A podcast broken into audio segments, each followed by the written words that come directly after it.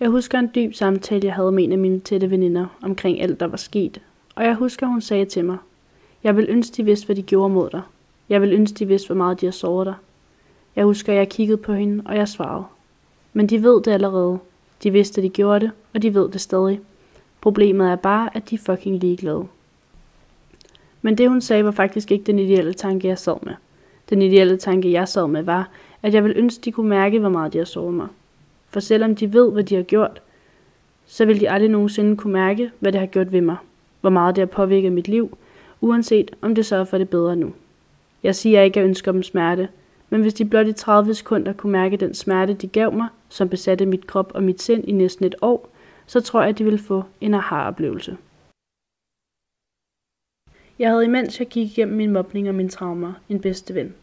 En bedste ven, som vi kan kalde Jakob. Jakob så, hvordan de mennesker havde fået mig til at føle. Han havde både set og hørt mig græde, skrige og råbe adskillige gange, hvad fanden jeg havde gjort dem, og hvorfor jeg fortjente det.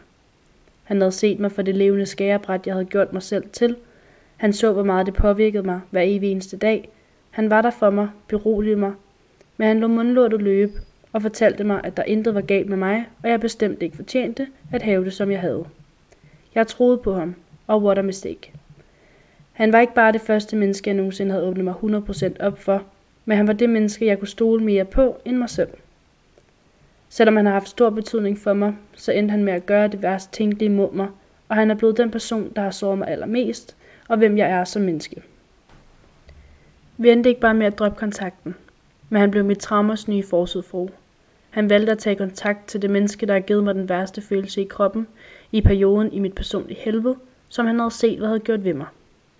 Jeg husker samtalen med ham, hvor jeg finder ud af, at han ses med personen meget tydeligt.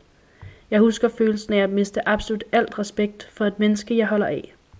Jeg husker, hvordan jeg for første gang i mit liv fuldstændig tabte kæben og var tom for ord. Det havde intet med personen at gøre, men princippet i, at han syntes, det var okay.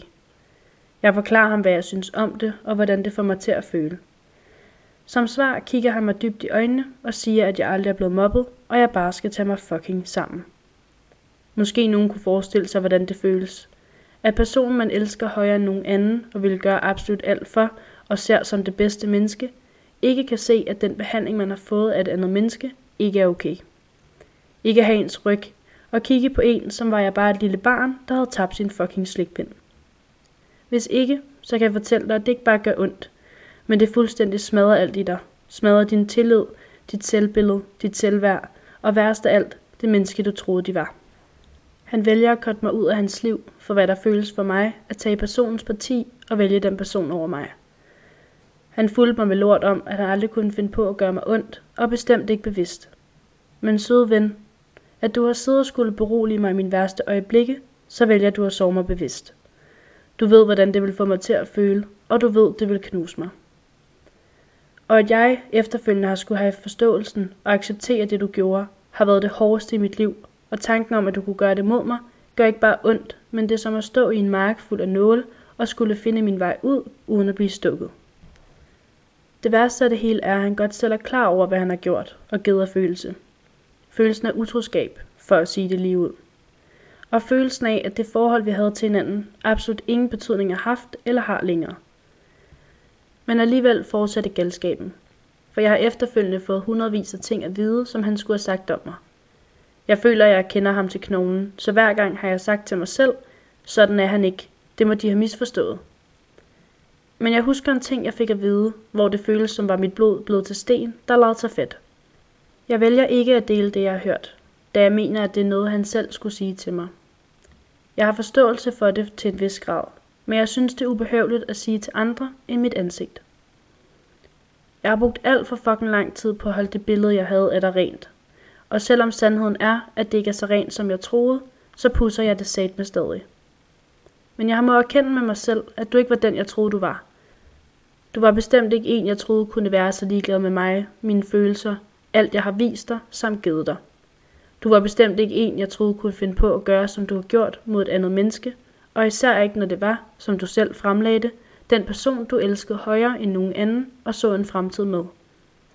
Selvom jeg har mistet alt tro på, at han nogensinde kommer til at række ud og bare gøre det mindste forsøg på at rette op på den skade, han har forårsaget, så er det ikke ens betydning med, at jeg ikke vil give ham muligheden for at gøre det. Han er stadig min bedste ven, og han er stadig det menneske, jeg for første gang havde et helt unikt bånd til, og det glemmer jeg aldrig. Nå, men sørgeligt nok, så var det han gjorde mod mig faktisk præcis det, der skulle til før, at jeg kunne sige til mig selv, at nu kunne det kraftet med være nok. Jeg vil ikke længere lade folk fucking trampe på mig igen og igen.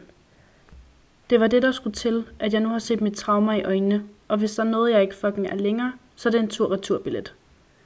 Det var det, der skulle til, før jeg nu tager alle lorte situationer som noget lærerigt og noget, der kun styrker dig som menneske. Prøv at forstå, hvad der er sket i deres liv, siden de lader det gå ud over andre. Prøv at forstå mit gamle jeg, og hvorfor jeg reagerer, som jeg gør. Jeg tager det positivt med videre, og jeg fokuserer nu kun 100% på min egne fejl. Bare fordi folk snakker lort om dig, eller til dig, eller behandler dig som en sexskrald, så er det ikke ens betydning med, at der er noget galt med dig, og det synes jeg er vigtigt at huske på. Dem, der behandler andre dårligt, behandler sig selv værre ved ikke at se ind af og få den hjælp, de måske behøver. Jeg synes, man skal tage det som et kæmpe kompliment, for hvis folk bruger deres dyrebare tid på at svine dig til, stalk dig på diverse sociale medier, give dig sure blikke eller prøver at fiske gossip om dit liv, jamen søde skat, så har du allerede vundet.